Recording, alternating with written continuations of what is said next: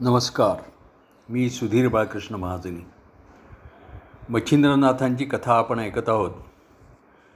मागच्या भागामध्ये आपण असं पाहिलं की मच्छिंद्रनाथांनी सर्व भूतांना त्यांच्या त्यांचा स्वामी वेताळ त्याच्यासकट सर्वांना वश करून घेतलं. सगळे त्याला शरण आले.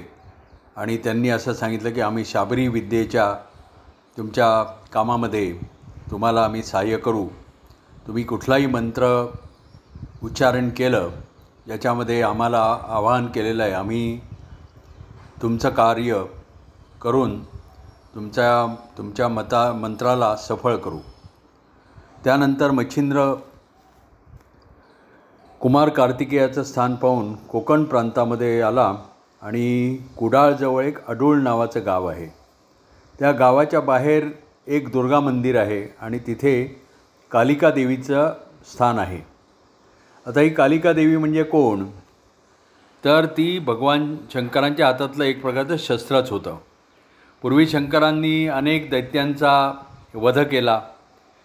पार्वतीने अनेक राक्षसांना मारलं. त्या कामामध्ये त्यांनी कालिकाचा व कालिकाचा शस्त्र म्हणून उपयोग केला होता. तर त्यामुळे कालिकेनी असं सांगितलं शंकरांना की मी आता थकली आहे. मी तुमच्या हातीचं शस्त्र होतं आणि तुम्ही तुमच्याबरोबर सगळीकडे मी आले आणि तुम्ही मला जिथे जिथे पाठवलं तिथे तिथे जाऊन मी राक्षसांचा संहार केला. आता मी खूप थकली आहे. तर आता मला विश्रांती घ्यायची आहे. तर कोणी मला झोपेतून उठवू नये आणि मला त्रास देऊ नये. तर तिच्या विनंतीप्रमाणे शंकरांनी कालिका देवी म्हणून ते विश्रांती स्थान तिला प्राप्त करून दिलं. आणि कलियुगामध्ये ते कालिकादेवी मंदिर म्हणून प्रसिद्ध झालं. मच्छिंद्रनाथांचं उद्दिष्ट असं होतं की ज्या ज्या काही प्रमुख देवता आहेत देव आहेत किंवा अशी काही शक्तिस्थानं आहेत ती आपल्याला वश करून घ्यायची आणि आपल्या शाबरी विद्येसाठी त्यांचा उपयोग करून घ्यायचा.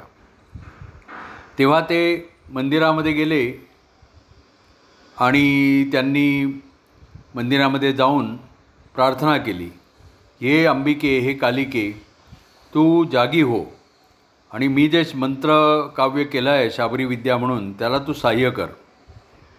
आता कालिका देवी जरी सुप्तावस्थेमध्ये असली तरी मंछेंद्रनाथ हे एक सिद्ध पुरुष होते आणि सिद्धांनी केलेलं आवाहन त्याचा प्रभाव म्हणजे खरोखर देवीची निद्रा चाळवली गेली आणि ती क्षुब्ध झाली रागावली. आणि ती प्रगट झाली. खांबातून ती जसे नृसिंह प्रगट झाले तशी ती त्या मूर्तीतून प्रगट झाली. आणि म्हणाली की अरे नष्टा अरे पतिता मी चांगली झोपलेली होते ते मला हका मारून का उठवलंस? तू मंत्र काव्य केलं आहेस कुणी सांगितलं तुला काव्य करायला? आणि त्याच्यासाठी तू मला कशाला त्रास देतोस? मला आता काही मु विघ्न नको आहे मी विश्रांतीसाठी म्हणून इथे झोपलेली आहे. आणि तू मला उठवलंस. आता तू मुकाट्याने इथून निघून जा. नाहीतर दिव्यावर जसा कीटक नष्ट होतो भस्म होतो जसं तू भस्म होऊन जाशील माझ्या क्रोधाग्नीमध्ये. तर तिची दुरुत् दुरुत्तरं ती सगळी मच्छिंद्रांनी ऐकली तरी त्यांनी धैर्य दाखवलं आणि धैर्याने तो म्हणाला की तसं काहीही होणार नाही. तू माझा पराक्रम पहा. आणि जसं हनुमंतानी पांडवांना सहाय्य केलं अर्जुनाच्या रथावर राहिला तसं मला तुझं सहाय्य पाहिजे. तेव्हा तरीही ती देवी रागावलेलीच होती. ती म्हणाली की पहा तू कान फाडून आलास कपाळाला शेंदूर फासलंस हातामध्ये कळकणं घातलीस. म्हणून मला काही तुझी भीती वाटणार नाही. अरे तू तर एका माशाच्या पोटी जन्मलेला कोळ्याच्या घरी राहिला होतास. कोळ्यातला कोळ्याच्या घरून तू पळून आलास. फार तर तुझ्यासारख्याने मासे पकडावेत किंवा भीक मागावी. तर तू मला इथे त्रास द्यायला आलास. भले तू भूतावळ जिंकली असशील आणि कोणाला जिंकला असेल मारुतीला जिंकला असशील परंतु मी काही तुझ्यापुढे नमणार नाही. मी जर नुसते डोळे वटारले ना तरी ब्रह्मांडाच्या उतरंडी पाडीन. तिथे तुझ्यासारखा तर काय पाड? तेव्हा मच्छिंद्र म्हणाला की तुझा पराक्रम दाखव. मी तुझी परीक्षाच घेतो. माझे गुरु दत्तात्रेय आहेत. झाडं कितीही वाढली ना तरी वाऱ्याच्या मदतीशिवाय पानसुद्धा त्यांचं हलत नाही. तेव्हा तुझं शौर्य तुझा युद्धाचा अनुभव दाखवच मला. आणि मग मात्र ती देवी त्या देवीने सिंहगर्जना केली. आणि ती ब्रह्मांड प्रकाशत तिच्या तेजाने ब्रह्मांड प्रकाशत ती प्रकट झाली. त्याबरोबर त्रैलोक्यामध्ये हाहाकार उडाला. देव दानव यक्ष गंधर्व किंदर दिग्गज दिग्पाल सर्प नाग पशुपक्षी मानव ऋषी सर्वच भर भयभीत झाले. आणि देव अंतराळातून पळता पळता म्हणाले अरे गोसावड्या घाला आला. आता तू स्वतःला संभाळ गुरुचं स्मरण कर. अरे तू ही कालिका देवी चांगली झोपली होतीस तिला क्रुद्ध केलं आहेस आता सर्वनाश होणार आहे. कसं रक्षण करतो आहे तू बघूया. देवीसुद्धा ओढून म्हणाली की आता पहा गोसावड्या ही पृथ्वी ही खालची तळी आणि मी ही वरची तळी. आता त्या जात्यामध्ये तुला सर्वांसकट भरडून काढते कसा वाचतोयस ते बघते.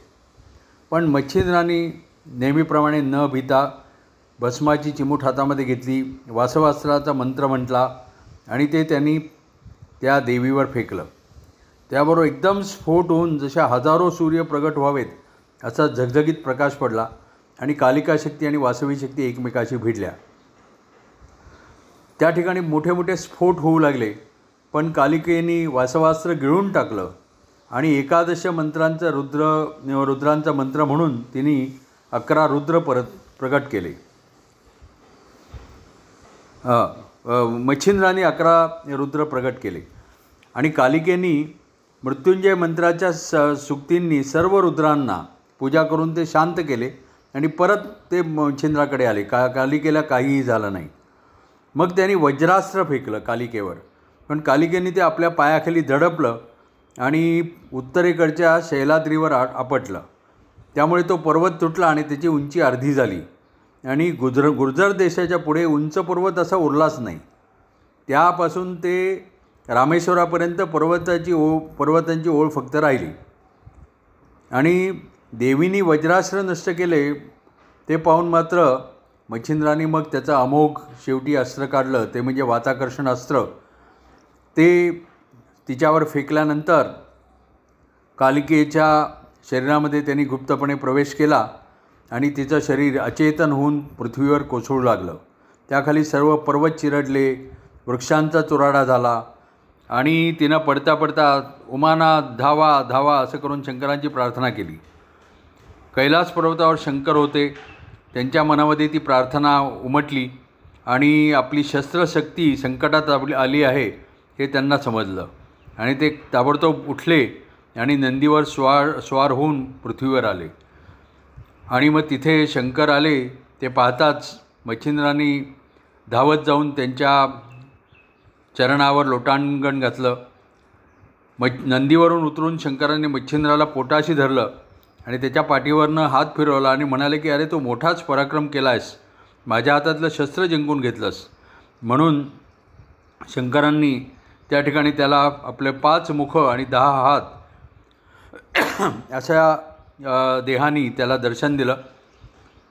आनंद नचिंद्रनाथाच्या डोळ्यातून आनंदाश्रू वाहू लागले. आणि तो म्हणाला की हे शंकर भगवान ही आपली कृपा आहे. आणि तुम्ही दत्तगुरूंकडून बद्रिका वनामध्ये माझ्या माझे सहा महिनेपर्यंत रक्षण करून मला वेद सर्व विद्या देवविलीत. तेव्हा शंकर म्हणाले तू ते सगळं काही असो आता तू आधी ह्या कालिकेला सावध कर. तेव्हा मच्छिंद्रनाथ म्हणाला की तुम्ही आपला वरदहस्त माझ्या मस्तकावर ठेवा. ही शस्त्रीय शक्ती तुमच्या हातात होती आणि तिनं आतापासून तुम्हीच मला शिकवलेल्या शाबरी विद्याच्या यशासाठी माझ्यावर माझ्या मुखावर माझ्या जिभेवर विवराजमान व्हावं आणि मंत्रशक्ती म्हणून कार्य करावं.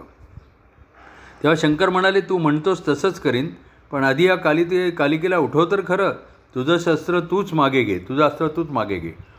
तेव्हा शंकरांच्या सांगण्याप्रमाणे मच्छिंद्रांनी वाताकर्षण मंत्र मागे घेतला. कालिकेला देहामध्ये कालिकेच्या देहामध्ये पुन्हा प्राणांचा संचार झाला. ती उठली आणि इकडे तिकडे पाहायला लागली.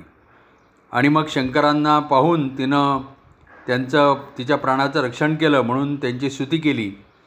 आणि शंकर तिला म्हणाले की जशी तू माझ्या हाती शस्त्रशक्ती म्हणून इतके वर्ष राहिलीस तशी यापुढे मच्छिंद्राच्या मदतीला राहून तू त्याचं कार्य करावं अशी माझी विनंती आहे आणि तू हे काम केलंस तर मी तुला नागरत्न देईन. तेव्हा कालिका हसून म्हणाली की स्वामी मी तर तुमची दासी आहे. तुम्ही सांगाल तिकडे जाईन आणि सांगाल ते काम करीन. तुम्ही मला विनंती कशाला करता? मला प्रार्थना माझी प्रार्थना कशाला करता? मला कशाला लाजवता? मग तिनं मच्छिंद्राला जवळ घेतलं आणि सांगितलं की "हे बाळ तुझ्या काव्यमंत्रातून जिथे जिथे तू माझं नाव घालशील तिथे तिथे मी सिद्धी देईन. आणि मग कालिका शक्ती मच्छिंद्राच्या स्वाधीन करून शिव कैलासाला निघून गेले आणि मच्छिंद्र परत कोकण प्रांतामध्ये उत्तर दिशेला निघाले. तो मच्छिंद्र तिक तिकडे हरेश्वर तीर्थ म्हणून आहे. तिथे जाण्यासाठी मच्छिंद्र निघाला आणि ती जी कथा आहे ती पुढच्या अध्यायामध्ये येईल. नमस्कार. धन्यवाद.